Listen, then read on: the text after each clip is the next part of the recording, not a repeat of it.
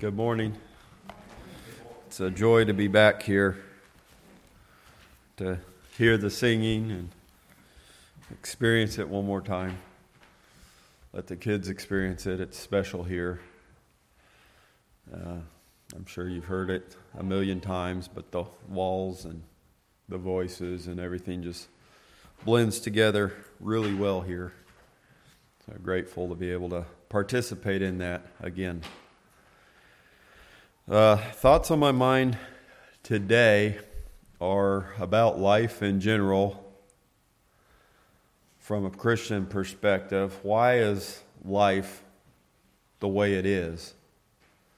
Now, for sometimes or some peoples, it can be why is life so hard for me? Another thought that hits Christians from time to time is why do the ungodly seem to flourish so much and prosper and everything just goes well for them? And for me, it's just a struggle. There's different thoughts along those lines, and you can read through the Psalms and get a pretty good idea of what all of them are. David does a pretty good job of describing that. And if you're on one of your mountaintops in life, you can read those things and just kind of glaze over them and say, those are other Christians that struggle with those things. They don't don't stop me down. I know my hope is built in nothing less than Jesus' blood and righteousness. Plus, I'm on the mountaintop. My cattle are all on the fence and well fed. Pigs, too. Those other Christians, they, they struggle. We all have those times. So I want to look at the contrast first. The ungodly that we see as prospering and consider that for a moment and then move on to the Christian who we maybe we feel like everything's just going wrong or maybe we feel like everything's just not as easy as it should be. Why does God do that? making us learn lessons and stuff like that?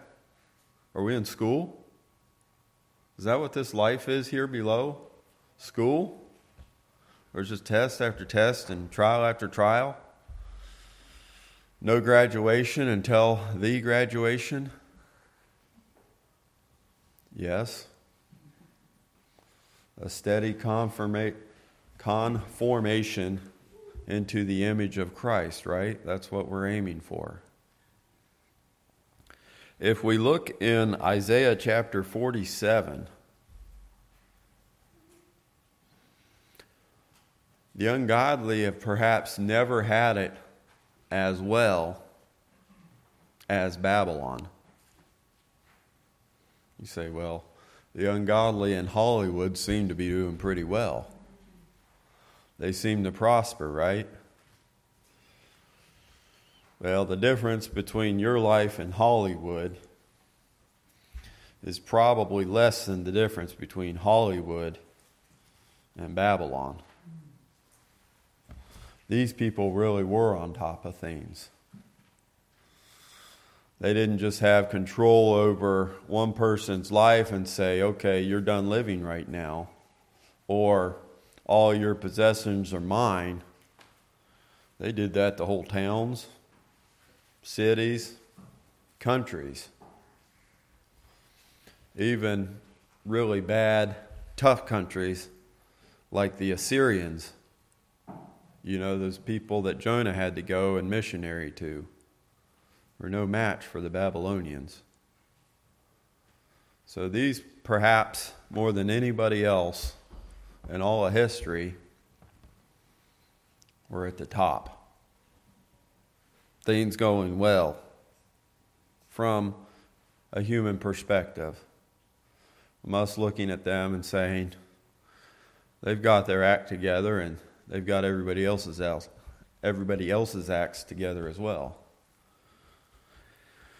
God had a different perspective on them.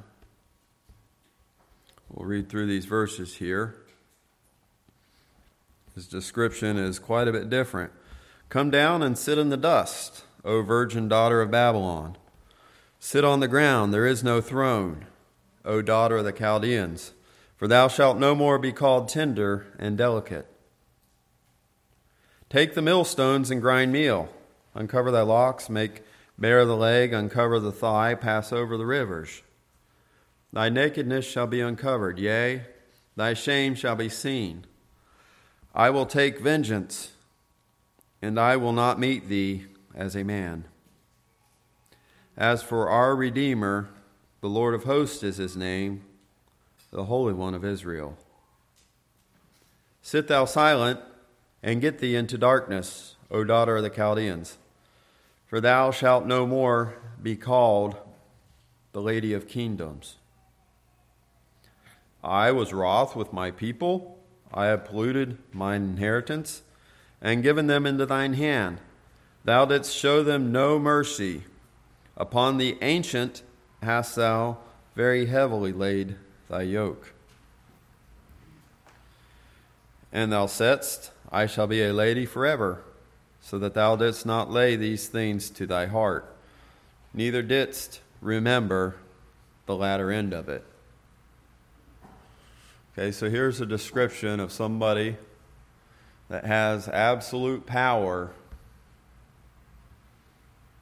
over Israel, okay, the physical manifestation of God's people on this earth. Absolute power to say, you older people, you're a slave now you're going to pick up a heavy burden that you really shouldn't be carrying anymore, and you're going to carry it until you die. Your life is over. You serve me now.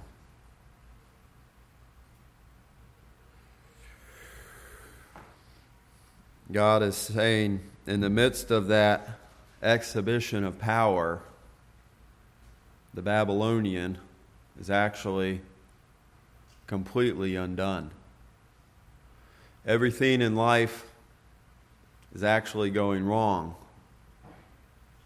We think of one bit of bad news and we focus on that and we get all torn apart about it, don't we?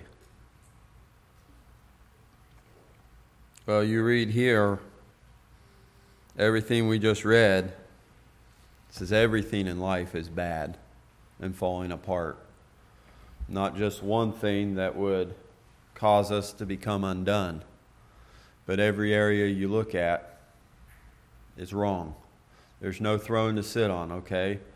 Your position as ruler is gone. Now you're going to be grinding flour so that other people can have bread. Okay, now you're the slave. Oh, you don't have clothing no protection from the elements, under the vengeance of God.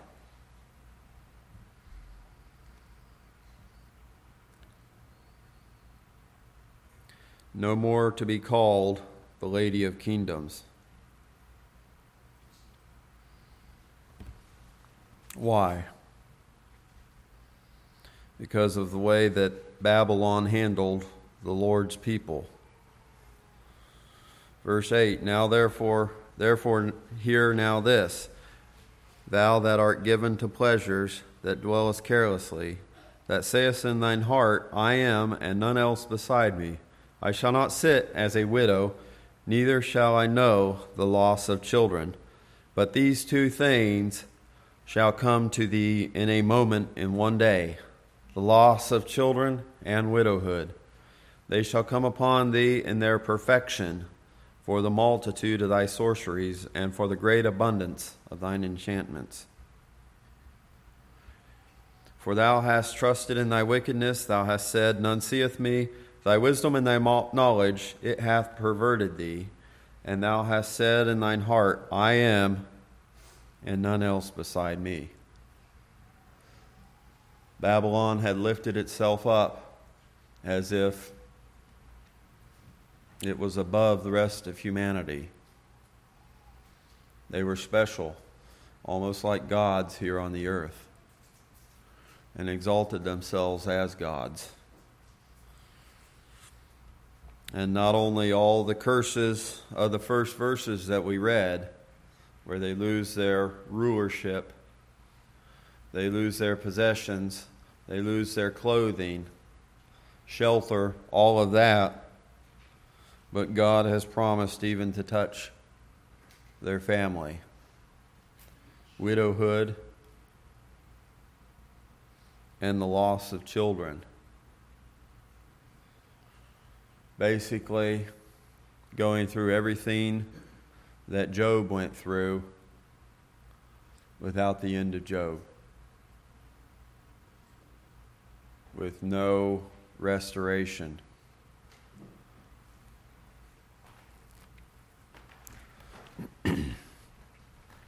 For thou hast trusted in thy wickedness, thou hast said, None seeth me. Thy wisdom and thy knowledge it hath perverted thee. Thou hast said in thine heart, I am, and none else beside me. Therefore shall evil come upon thee. Thou shalt not know from whence it riseth, and mischief shall fall upon thee. Thou shalt not be able to put it off, and desolation shall come upon thee suddenly, which thou shalt not know. So, this is the end of the wicked that we see as flourishing in this world happened to Babylon, happened to Assyria, all of the wicked down through history. It's happened each and every time because God is a just God. And God cannot abide with it in His holiness. So there's the contrast. That's the right view of what we see as the wicked prospering. And we say, why? We say, how? Or why not me? How come I can't get ahead? How come I can't push forward and be a winner? What do I what do I have? What do we have? Where's our consolation?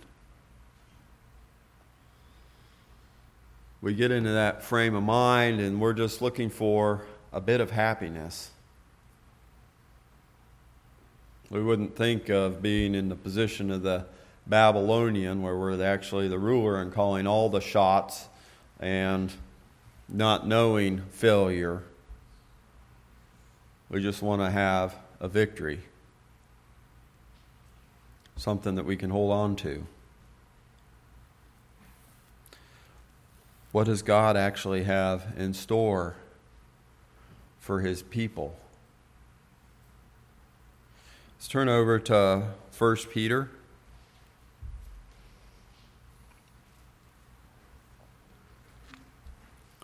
Peter seems to deal with these emotions quite a bit in his books. He was a man who had highs and lows.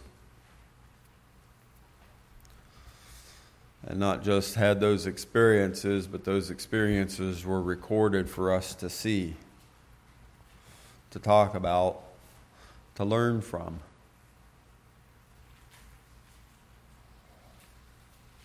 Peter recorded them.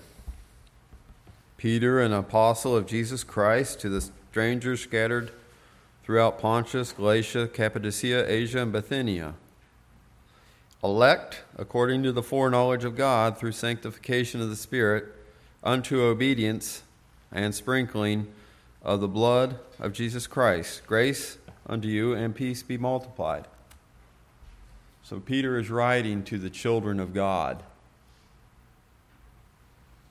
Okay, these people that have these experiences, why me?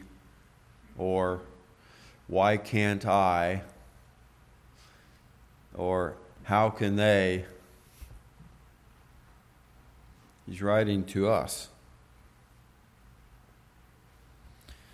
And what does he call our minds to? Does he say, Your time is coming? You're getting ready to live your best life today. To bait his hook with the prosperity gospel and hang it right out there. All you got to do is grab that hook and hold on to it. Claim it, believe it, have it. No. He's redirecting our focus from that thing that, humanly speaking, we would want, we desire, we feel like we need, to something much better. Redirecting us towards Christ. Blessed be the God and Father of our Lord Jesus Christ which, according to his abundant mercy, hath begotten us again unto a lively hope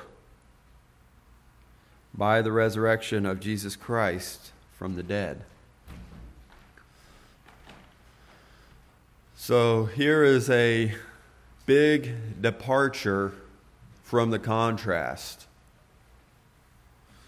Thinking about the contrast, it seemed like everything was going right supreme power here on earth, all of the world's possessions, commands over any people,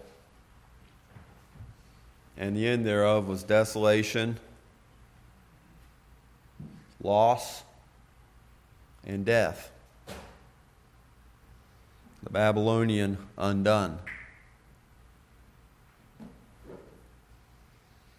What does Peter say we have? a lively hope. Not a false hope into something that's going to die, like in the contrast, but a lively hope. Okay, what's that lively hope based on? Oh, it's based on our high priest, right? We have a high priest that went, and this is really strange, but our high priest went and sacrificed the perfect sacrifice. And the high priest was the perfect sacrifice. So then the high priest sacrificed to pay for our debt, now dead, then resurrects himself. How in the world? That doesn't happen. It did happen. So we have a lively hope. A lively hope. By the resurrection of Jesus Christ from the dead. That's something that wrought destruction, invading armies or whatever is bad news to you can't take away. There's no bad news that can undo that good news.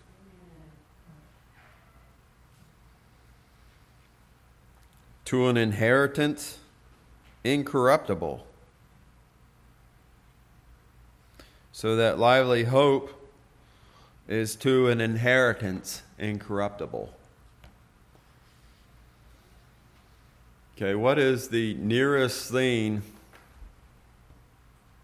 to perfection that we have ever seen in this natural world or heard of?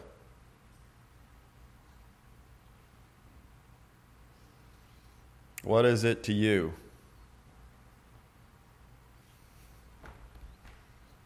Is it somehow you've got this peach tree in your yard and all the blooms didn't frost and fall off, and there's these peaches on it that are as big as grapefruit, and the bugs didn't eat them for some reason, and the deer aren't eating them, and it's just ripe. Today, the best day. Is that perfection? How long does that peach stay like that? So ripe that it can't possibly last 24 hours. Okay, if I didn't get you with the peach, replace peach tree with tomato vine in your garden, and it's got that big tomato, and you've got homemade bread with mayonnaise put on it already on the counter and you just need to kind of put your hand on it, and the tomato just falls off in your hand. Is that the nearest thing to perfection you've ever seen on this earth? Maybe. I'm not going to talk about brand new cars because they don't last either. Okay, how about we get out of our lives for a minute and start thinking about Adam and Eve in the Garden of Eden? No corrupt culture to deal with, no sin in this world, no bad guys, no thorns, no death.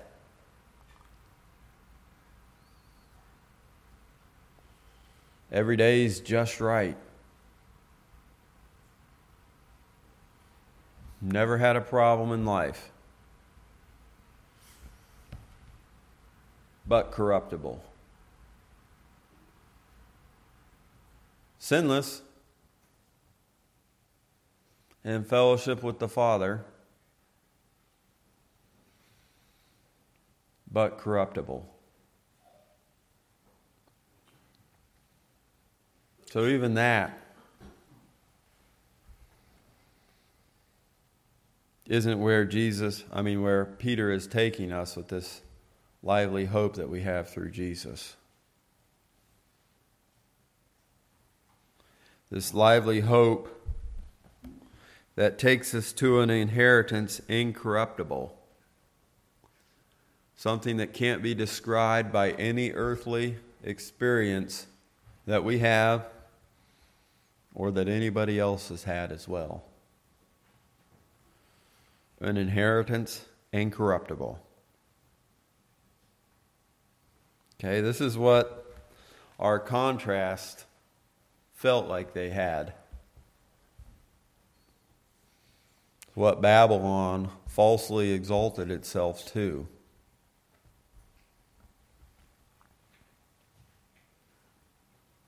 Unbounded by death not subject to loss. Nothing can come in and take it away. No, John chapter 10. We're held in the hands of Christ. No man may pluck him out of, our, out of his hand. Not subject to loss. Lively hope to an inheritance incorruptible and undefiled, that fadeth not away, reserved in heaven for you. Reserved.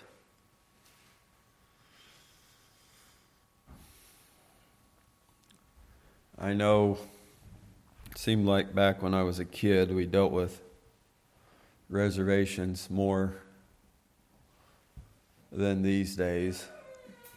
But some restaurants still you can call and make reservations and say, hey, I would like to eat dinner this date and this time. And they'll set you your table, and then you can go there and eat there because you have a reservation then, or a hotel reservation, vacation getaway, or whatever it is. There are reservations. Here, Peter is talking about our reservations in heaven. A spot particularly designed, made, and prepared for you by Jesus.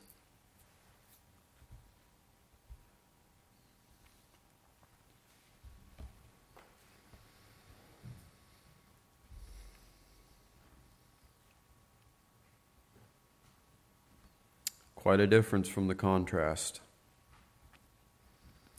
Who are kept by the power of God through faith unto salvation, ready to be revealed in the last time. So, that kept by the power of God, that is a continual thing. That's ongoing through our life and also into eternity. We maybe don't think about that all the time, but Adam and Eve in the garden had no culture of sin, no history of sin, never even sinned one time. But then they turned into sinners, didn't they? In heaven, we will be kept by the power of God from that. We'll be in a better place than Adam and Eve were in that sinless but corruptible Garden of Eden.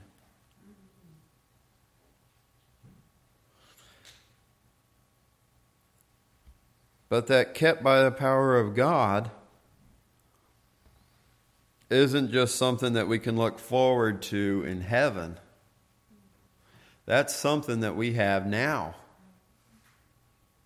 We hold on to that now. When you're wondering, why is the contrast doing so well? Or why is life so hard for me? Life's never been as hard for you as it's been for me let me tell you. I know that we've been through times where we've probably all felt like that. Maybe Job had it worse, maybe he didn't. But certainly nobody I know has had it as bad as me.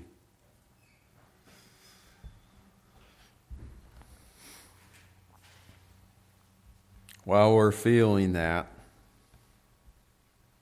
we're actually kept by the power of God so that we're not going to that bad place that we're afraid of. Or we're not staying in the whatever it is that's captivating your mind.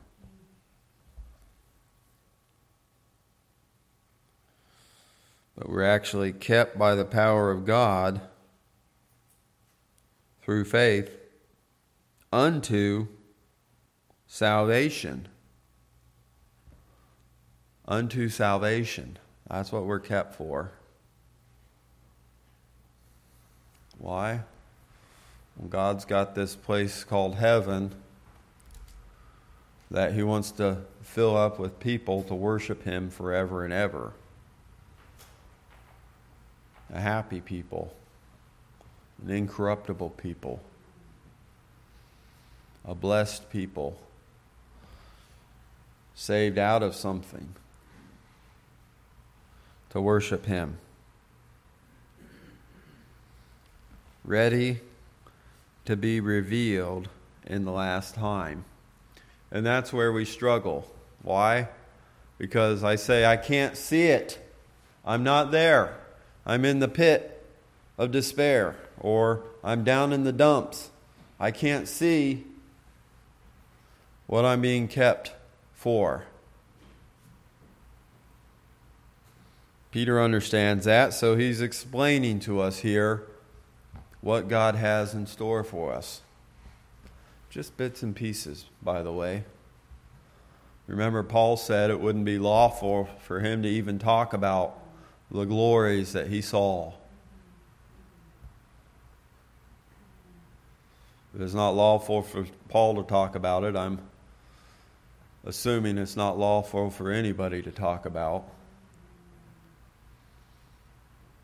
Otherwise, we'd all be so heavenly minded, we'd be of no earthly use, right? We'd be saying, I'm ready. Anytime now. You're taking too long. You know, we're actually supposed to be that way. Even so, come, Lord Jesus. But I get my head mixed up and I'm like, kids didn't even catch it. I said, I'm like, wait. Don't come today, come tomorrow. Or come after we go to the beach, go camping. Don't come now, maybe next year. We get caught up in the things of this world.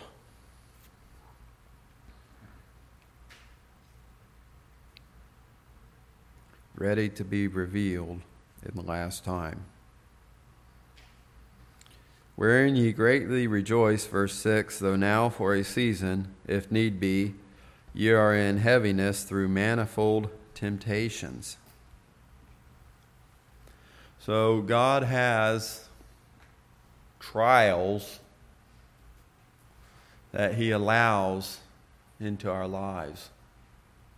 Hard times, bad things, bad days, bad weeks, bad seasons.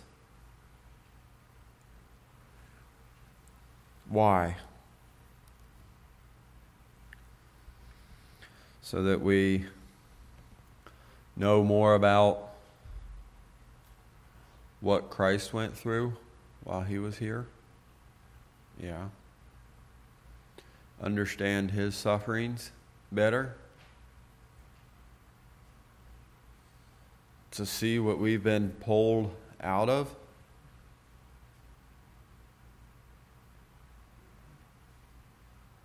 Hmm.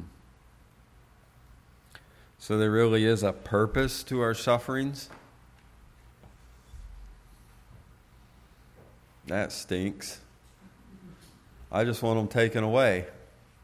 I don't want to deal with them. I don't want to think about them. I don't want to feel them. God has a purpose for them, a purpose for our sufferings. One of them may be to better understand Christ's sufferings.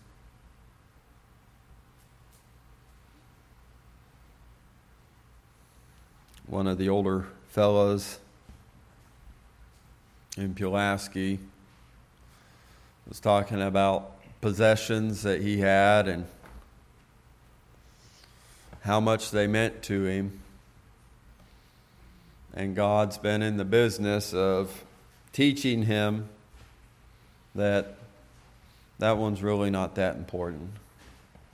That one over there is really not that important either. And all of these here, they really don't mean to me what they used to mean to me or what I thought they meant to me.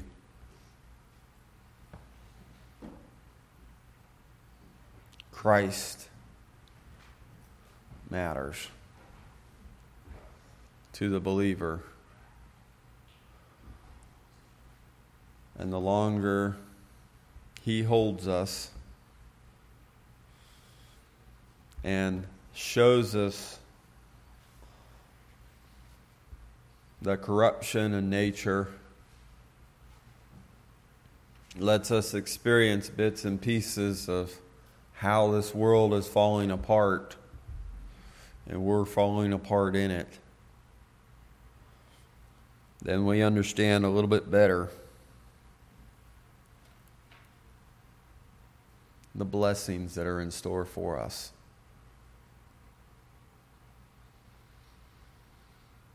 If you went from blessing to blessing to blessing to blessing here on this earth, never knew loss, never knew heartache, never knew pain and suffering, and then you go into heaven, into glory, just a continuation of all the great things that you had here on this earth, where would your heart be? How would you learn, experience, know in your heart? Well, really, I'm in a special place that I don't deserve to be in. I shouldn't be here in heaven. I shouldn't have everything right. This is all a great blessing. How would we know that? If all we experienced was what was presented in the contrast a supreme life of ease and power and wealth, comfort everything the soul could desire.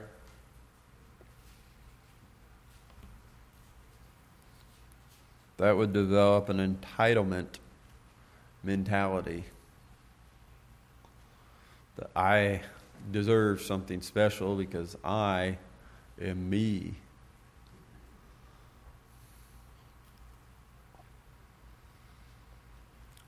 Now, God is teaching us Now for a season, if need be, ye are in heaviness through manifold temptations, that the trial of your faith, being much more precious than of gold that perisheth, though it be tried with fire, might be found unto praise and honor and glory at the appearing of Jesus Christ.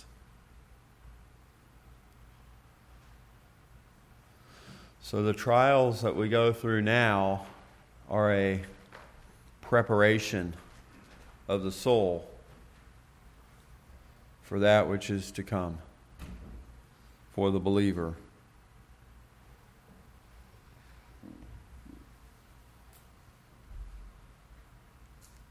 So, in the midst of that, Peter says, Wherein ye greatly rejoice.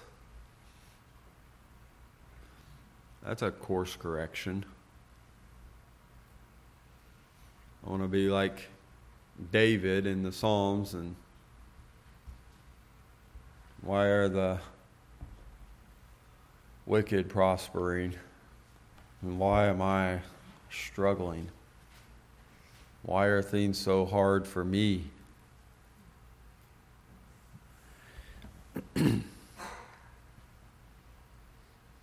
Peter explains all that.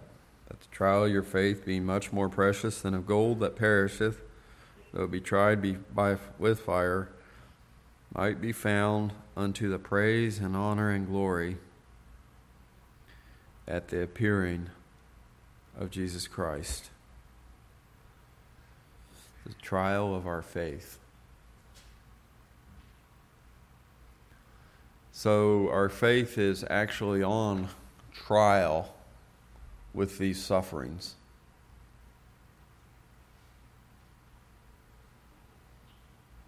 On trial. So, being accused, being tried, being examined, proven. All these things that you think of with a courtroom trial.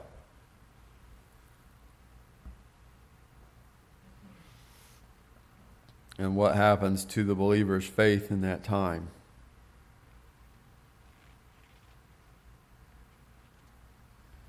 At the appearing of Christ, is it found to be a dead faith? That person was suffering, but they were hopeful. They kept a positive attitude. And now we really see that it's all for naught. Is that what Peter's saying? No. He's saying that the trial of your faith is proven through these times, refined in these times, examined and then at the end, determined to have been in the right place.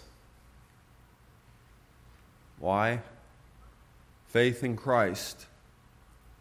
That's where the believer's heart is. Faith in Christ. Faith in the hand that's holding it.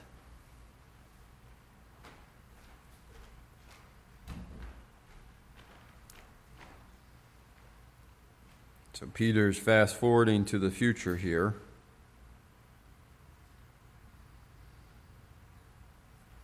But at the end, when Christ does appear, will be found unto praise and honor and glory. Why is it faith? Well, here's another difference from the contrast the Babylonians' position was all based upon stuff that was seen, felt, experienced.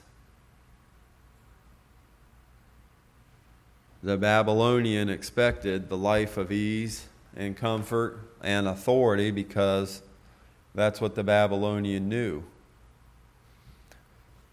It's what the Babylonian had last year had today and expected to have into the future. And then that all was taken away.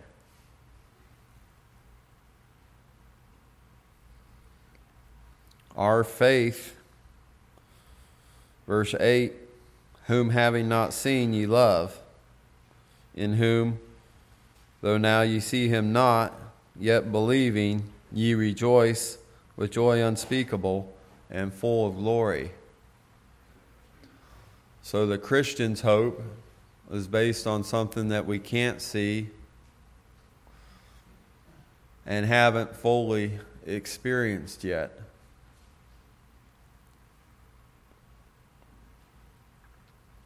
It's completely different from the contrast.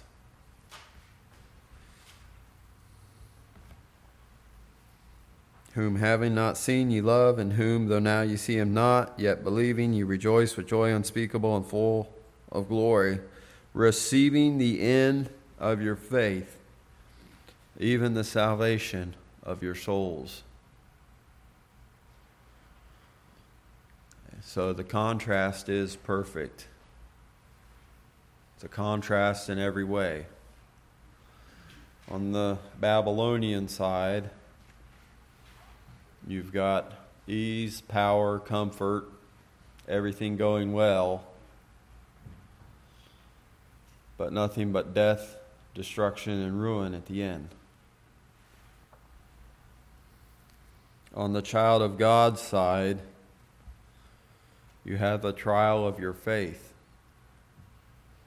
bad times, suffering questioning why me? Couldn't I just read about Job and that be good enough? I believe the Bible. It's not good enough just to read, though. The Lord has designed us to need to know. Know based on experience, to have full fellowship with Christ.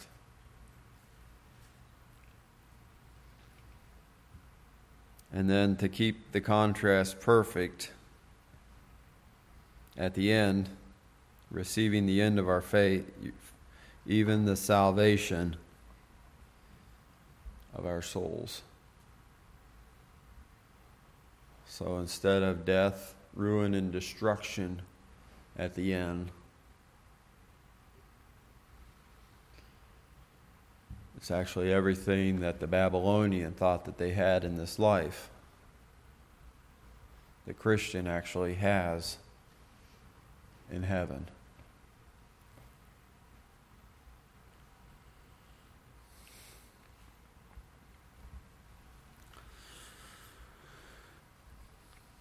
Peter goes on to say that this is something that God's people been thinking about for thousands of years, talking about for thousands of years, working on for thousands of years. Of which salvation the prophets have inquired and searched diligently, who prophesied of the grace that should come unto you. So, from Peter's time on back, people have been dealing with this issue, considering it, mulling over it. What year is it now? 2021? For a little bit longer? So, since Peter's time, for thousands of years, right? people have been continuing to mull over this issue. This great salvation that's been provided to God's people.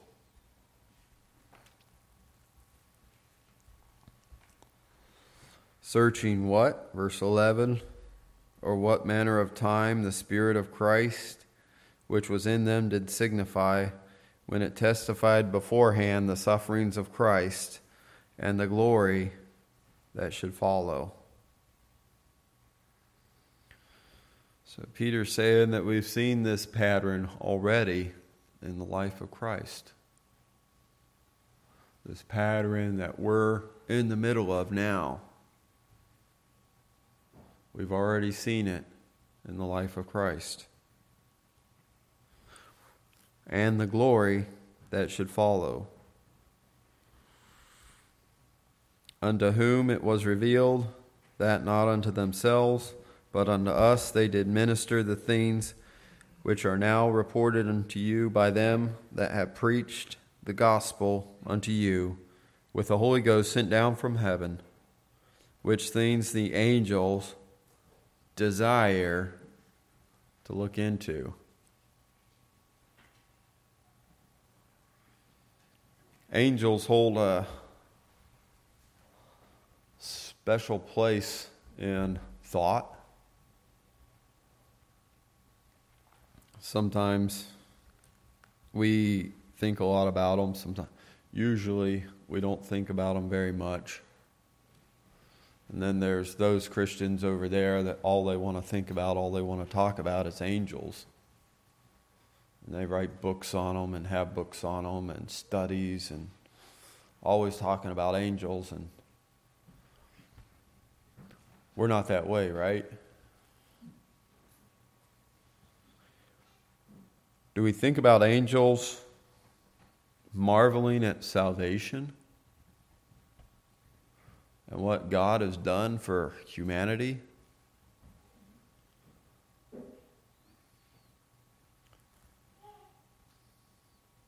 That's what they're doing. Angels looking at God dealing with his people and trying to understand it. Trying to figure it out. Why is God doing this? How is God doing this? What is it all for? Angels, messengers, servants of God, who for thousands of years since creation have been serving God perfectly, following all his orders, accomplishing their mission just right every single time, never failing, never having an accident. You know, God's angels. Never thwarted.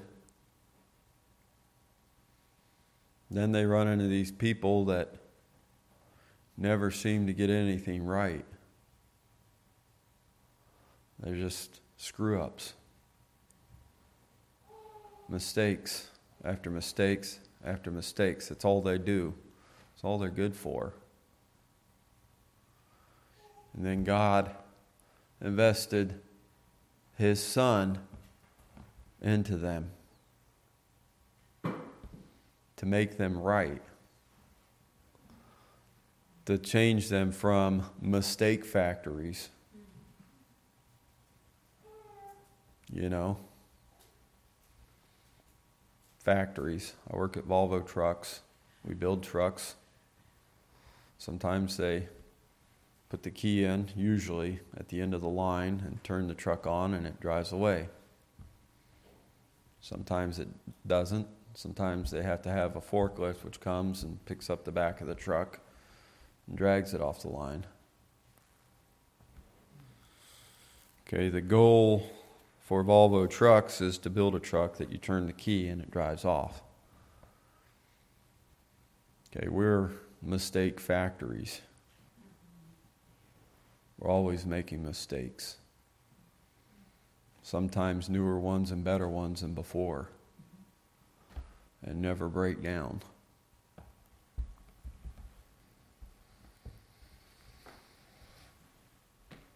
And then God, in His infinite wisdom, wanted to have these mistake factories fixed, changed to where they would not be making mistakes anymore, changed to incorruption. So there's no possibility of manufacturing mistakes anymore. of being down in dumps and struggling and making more mistakes. So the angels are looking into that and trying to figure it out.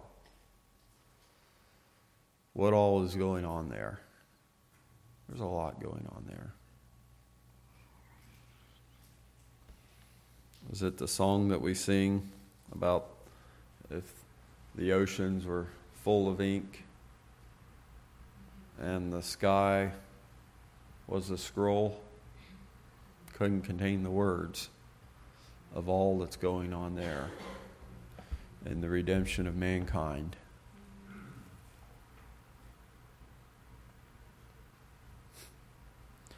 So, with all of that in mind, all that being accomplished on our behalf,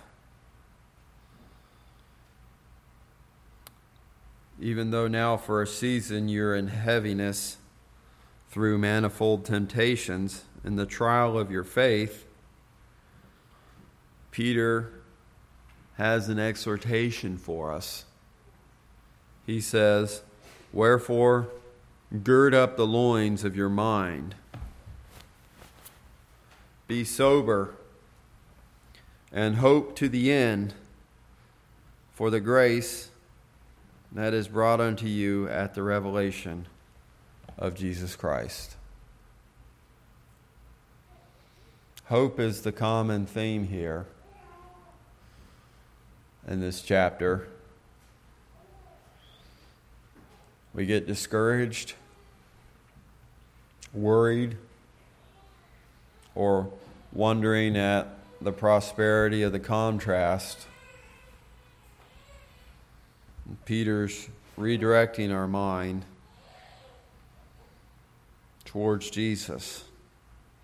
Hope to the end for the grace that is to be brought unto you at the revelation of Jesus Christ. That lively hope that he mentioned earlier in verse 3. Blessed be the God and Father of our Lord Jesus Christ, which according to his abundant mercy hath begotten us unto a lively hope by the resurrection of Jesus Christ from the dead. That's where I want to be when I'm struggling,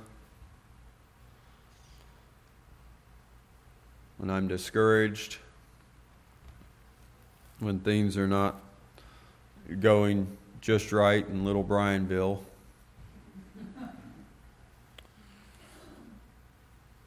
Remember our lively hope.